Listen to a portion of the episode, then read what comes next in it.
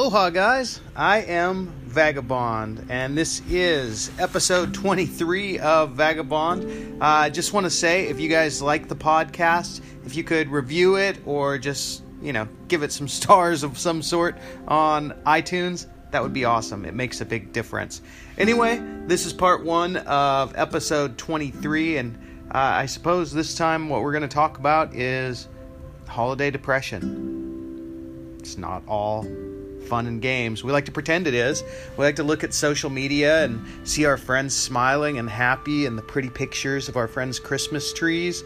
And we also like to uh, post those pictures that our friends can see so that nobody knows that inside we're quietly screaming in agony and suffering and miserable and depressed and stressed out and wondering if we're the only ones that are that way.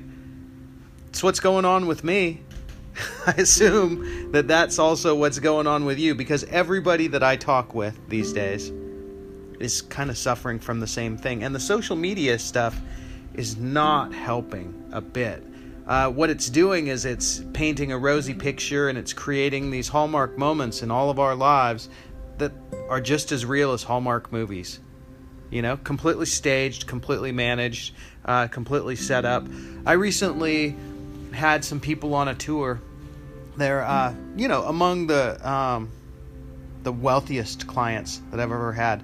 Three uh, children in their 20s, and the parents who were multi multi billionaires, and the the kids were really involved in in social media and getting the right shot and having their mom take the right picture for them and especially this was the daughter you know who's beautiful and nice and uh, but the girl didn't seem particularly happy, but man, to look at her social media posts, she's like living the sweetest, best life in the world. But actually, she seemed like she was socially awkward and scared of people and a little bit concerned that everybody is out to uh, use her or, you know, get her money, which, you know, who knows? Maybe it's true. I suppose that's one of the downfalls of being super rich. Uh, look, now, I'm not trying to get you to feel sympathy for this super rich heiress. Um, you know, by all means, don't waste your tears on poor Paris Hilton. But this is life, you know? I mean, we all suffer. My daughter came to me the other day and she showed a picture of when we were, uh, you know, living on the mainland in a different house, a bigger house, and we had more uh, free money and we had more space and showed me this picture of Christmas, and it was like we had a big Christmas tree and all the presents under the tree, and I'd arranged everything beautiful uh, Christmas morning, and and now we've got this tiny little tree that sits in the corner, and the presents aren't going to be much this year, and you know we've got love, and we respect each other, and and we've got a good life. We live in Hawaii, but she came to me and she said, "Daddy, did did we used to have more money? Are we poor now?" And I told her the truth. Yeah, we're poor. You know, we struggle every month to get enough money to pay our bills. And these past couple of months, you guys, I'm going to be honest with you, have been incredibly challenging on a personal level. Um, you know, economically for me. And and I'm not trying to get your sympathy, you know, like Paris Hilton's either. I mean, I live in paradise. But you know, things haven't exactly worked the way that they were supposed to work this year. Uh, the the fact of the the volcanoes and the hurricanes and uh, the economy doing crazy things has really affected the Hawaii tourism sector, which is where you know we make the money to live in Hawaii. Uh, my family, anyway, and it has hurt in a big way. But you know, so so we downsized Christmas this year quite a bit. But man, what really hurt, I was fine with that, but what really hurt was like having to like tell my little girl that, you know, like, oh, hey, yeah. so I did, and uh, you know, she's she's fine. Don't worry. She's gonna she's gonna get nice presents, and she's well loved by uh, everyone around her, and she has a, a pretty good life. But I'm just telling you guys this not to get your sympathy, but just to let you know that if you're suffering at this holiday time, you are definitely not alone. Um, you know, I'm with you. And granted, you know, I'm putting on a happy face. You know, I'm uh, posting happy things on social media for the most part, as much as I can, given who I am. And, uh, you know, I've been painting a little bit and, and posting pictures of some of the paintings that I've done through the years and um, doing cool kind of blog posts on Vagobond and doing these things. And all of that is good. But man, we've got this weird society, you guys, that I just don't quite understand. I don't think any of us understand. Um, none of us asked for this is essentially what it comes down to. And it doesn't matter whether you're Chinese living in China or uh, Indian living in India or Chinese or Indian living in America or America living in American or American living in Africa or a European living anywhere. It doesn't matter. You didn't ask for this world to be shaped the way that it is. You didn't ask to be born and have to work every day of your life in order to just like have the chance to work the next day. None of us did and it's pretty messed up. But there's nothing we can really do about it at this point except be conscious and aware of it, and hopefully use that consciousness and awareness to help to shape a better world for the future. Maybe it's a maybe it's a future that we'll be able to see in our lifetimes, and maybe it's a future that will gradually be shaped into something beautiful in the times to come.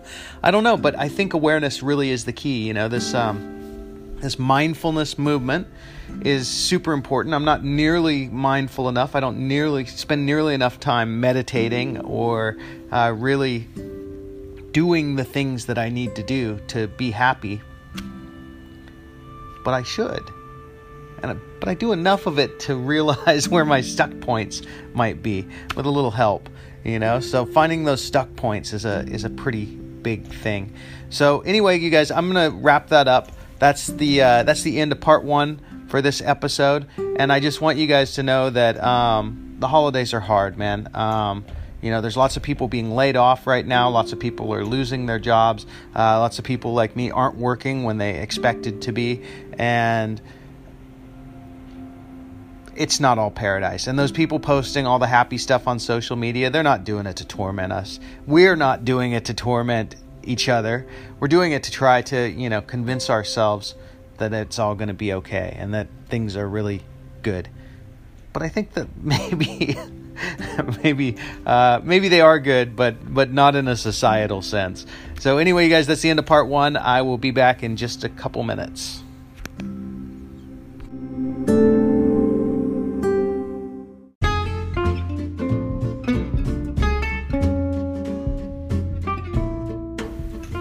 Hey guys, welcome back. This is part two of episode 23, and I am Vagobond, your host.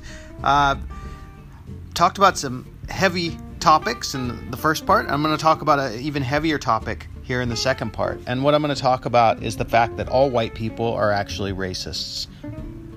What?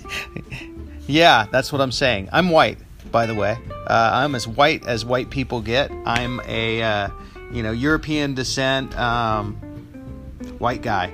And I am here to tell you that all white people are racists in developed countries anyway you know in in the world that we live in and that might sound absolutely crazy to you just like it sounded crazy to me uh, when I first heard it. The first time I heard it was by this uh, this Indian gal on Twitter, and she um, her name was Sarah uh, Amira Rao, I think. Um, I'm not sure if I said her name right, but anyway, she said all white people are racist, and I like came back with some seriously like, oh, are if a baby was born and uh, raised by blind people and it was blind but it was white, would it still be a racist and all this stuff?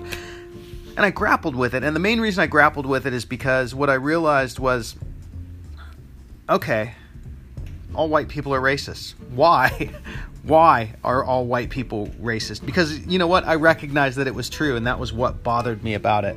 So, first of all, you guys, I think that that all of us white people are racist, mainly because we were born into and acculturated into a world and countries where there is very clearly white privilege. I mean, worldwide, for the past 500 years, there's been some pretty serious white privilege going on, and that white privilege is, you know, easy to take for granted when you're born into it. It's very easy to take for granted that, like, of course I, I should be treated better because I'm a white person. And you may not think that but it's a part of your psyche. It's like burned into your synapses.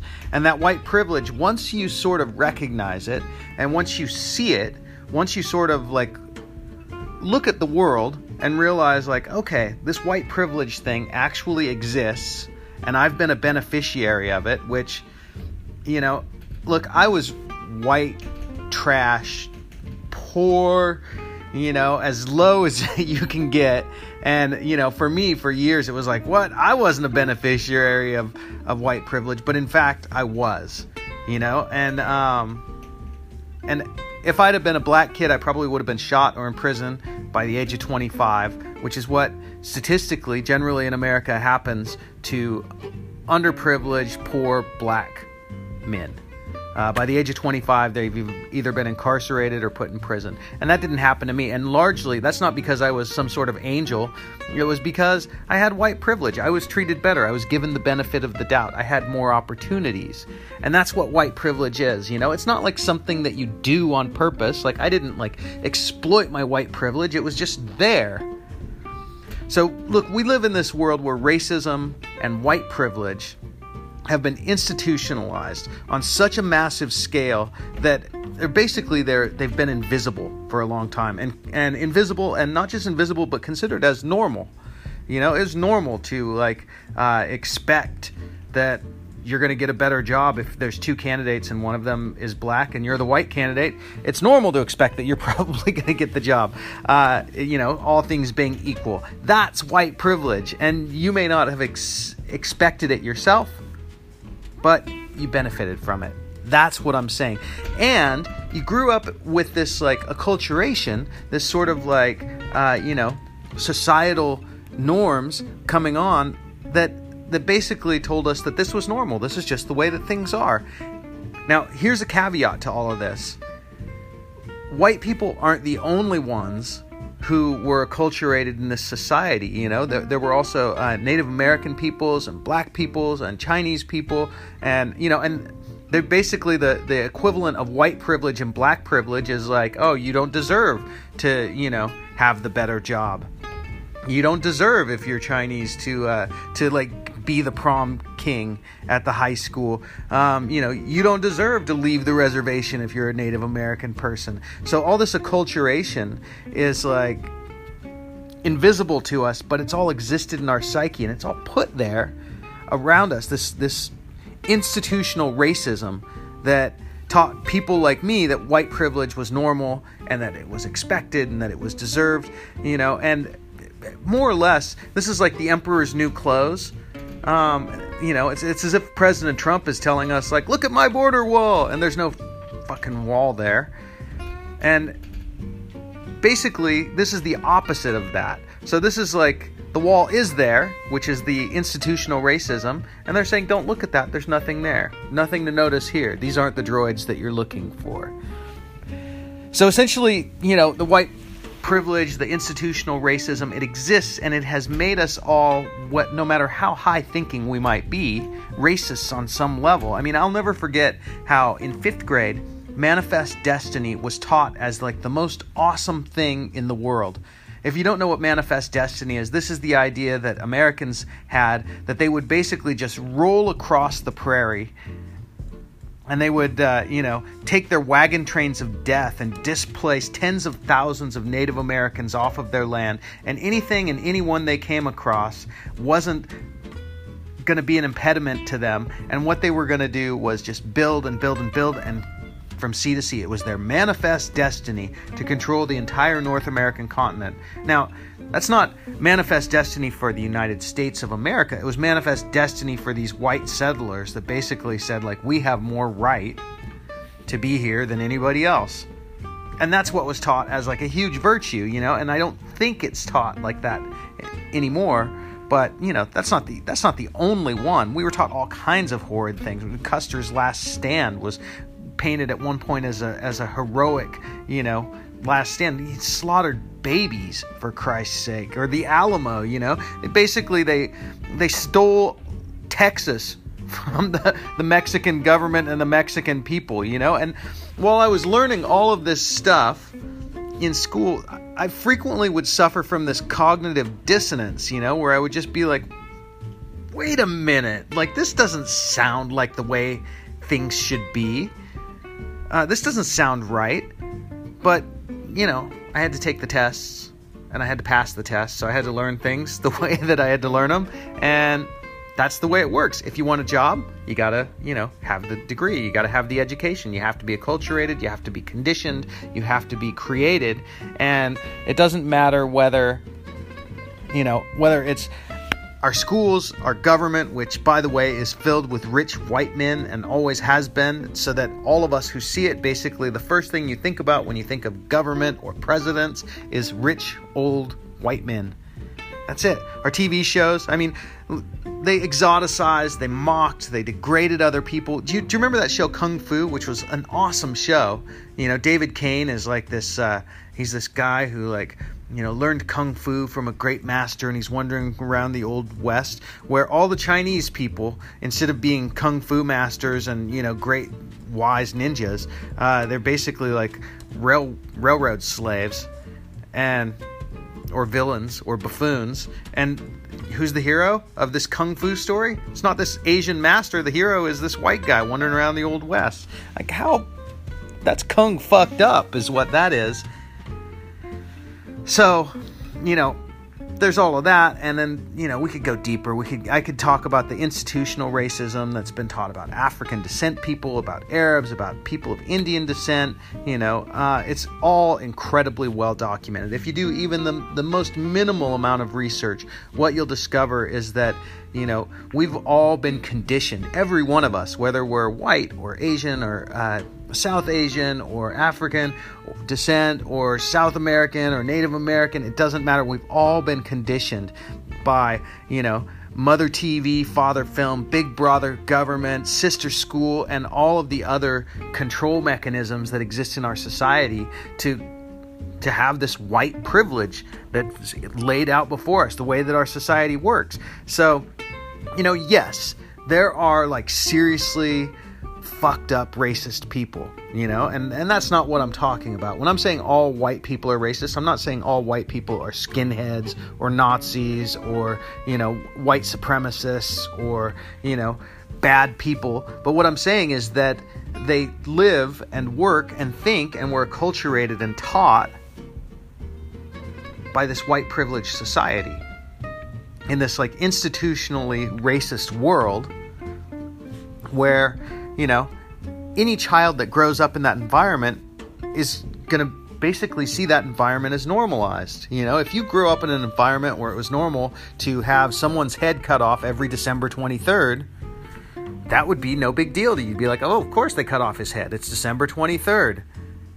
But, you know, thankfully that's not any environment that any child that I have ever heard of is growing up in. Um, but the institutional racism and this institutionalized privilege all of that is right now. It still exists. And even though lots of people are waking up to it, um, you know, the normalized racists who are walking around, you know, people people like me, normalized racists who are walking around oblivious to it for the most part, you know, and it, when you try to take away that privilege from someone who who's been raised in it and he's try to say like hey this isn't exactly fair. We need to like level this playing field so that it's not just like straight white heterosexual males that are um, that are getting all the best jobs or whatever. When you try to to even that out and sort of create a, a level base for people to coexist on well what it seems like to that person who's never thought about the fact that they exist in an institutionalized privileged society it seems like you're taking away something that's their fundamental right. And they get angry about it. And then they vote for Donald Trump, or they vote for right wing extremists, or they feel like they're being attacked from the other side, you know? And they might have all kinds of excuses, like, um, like we've given so much. We marched with the, uh, we marched with the civil rights movement. We did this, but they did all of that in this white privileged society and with this institutional racism being normalized around them and you just got to admit it that it's there. And you know, I'm sorry, white people. Like I'm one of you, and we're all racist because we were all raised by this. Now, the good news is, the good news is we don't have to be defined by that racism. We don't have to act on that racism. We don't have to accept that white privilege. And we don't have to perpetuate that white privilege and continue that. So that's the good news because, I mean, hopefully we can all be aware and awake to the fact that it exists. And, you know, in a way that we can all coexist with each other.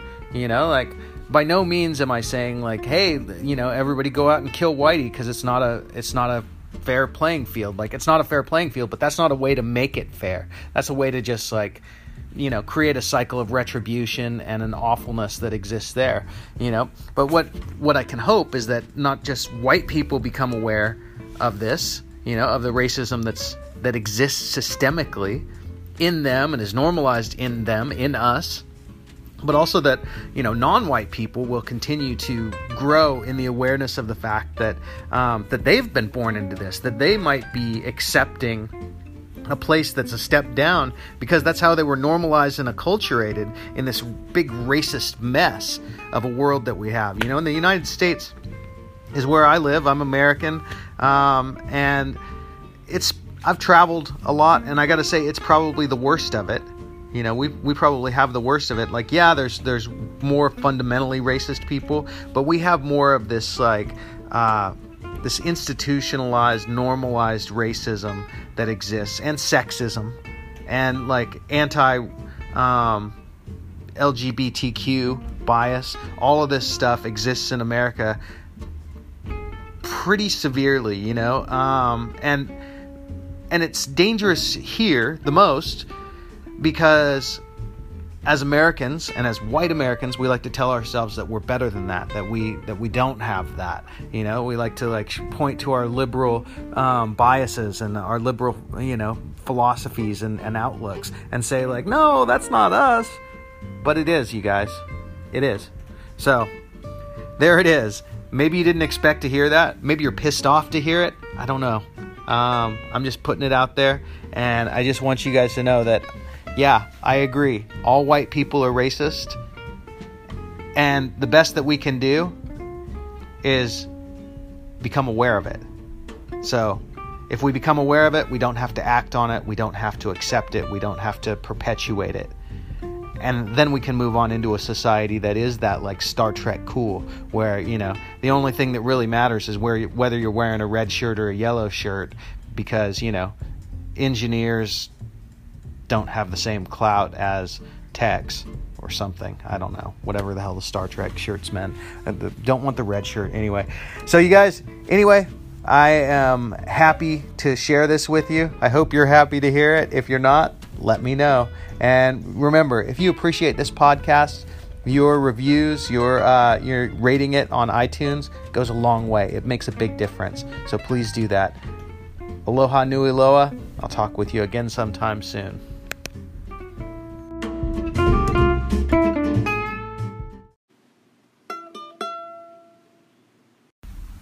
Hey guys, if you're looking for more from me, you don't have to go far. Just go to vagobond.com and you'll find links to everything.